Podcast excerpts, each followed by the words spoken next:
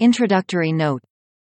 The age of Elizabeth, memorable for so many reasons in the history of England, was especially brilliant in literature, and, within literature, in the drama, with some falling off in spontaneity. The impulse to great dramatic production lasted till the Long Parliament closed the theatres in sixteen forty-two, and when they were reopened at the Restoration, in sixteen sixty, the stage only too faithfully reflected the debased moral tone of the court society of Charles the Second.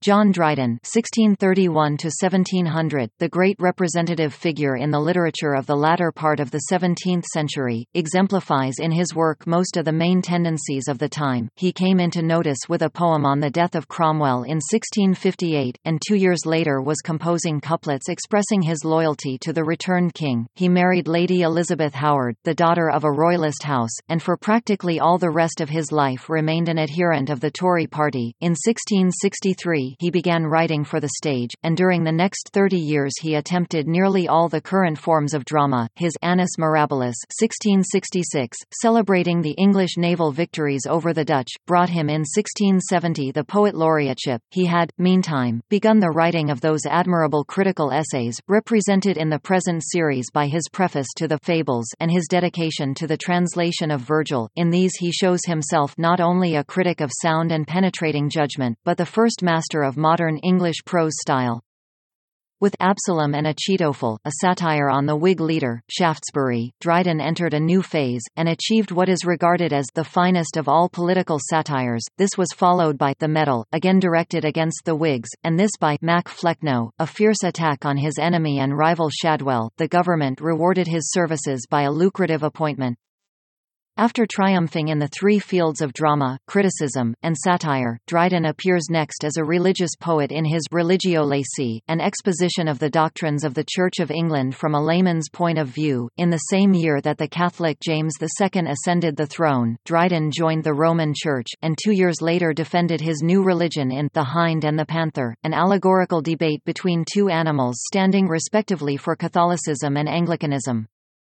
The Revolution of sixteen eighty-eight put an end to Dryden's prosperity, and after a short return to dramatic composition, he turned to translation as a means of supporting himself. He had already done something in this line, and after a series of translations from Juvenal, Perseus, and Ovid, he undertook, at the age of sixty-three, the enormous task of turning the entire works of Virgil into English verse. How he succeeded in this, readers of the Aeneid in a companion volume of these classics can judge for themselves. Dryden's production closes with the collection of narrative poems called Fables, published in seventeen hundred, in which year he died and was buried in the Poets' Corner in Westminster Abbey.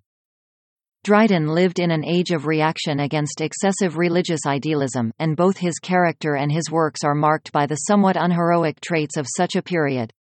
But he was, on the whole, an honest man, open-minded, genial, candid, and modest, the wielder of a style, both in verse and prose, unmatched for clearness, vigor, and sanity. Three types of comedy appeared in England in the time of Dryden: the comedy of humours, the comedy of intrigue, and the comedy of manners, and in all he did Dryden's work classed him with the ablest of his contemporaries.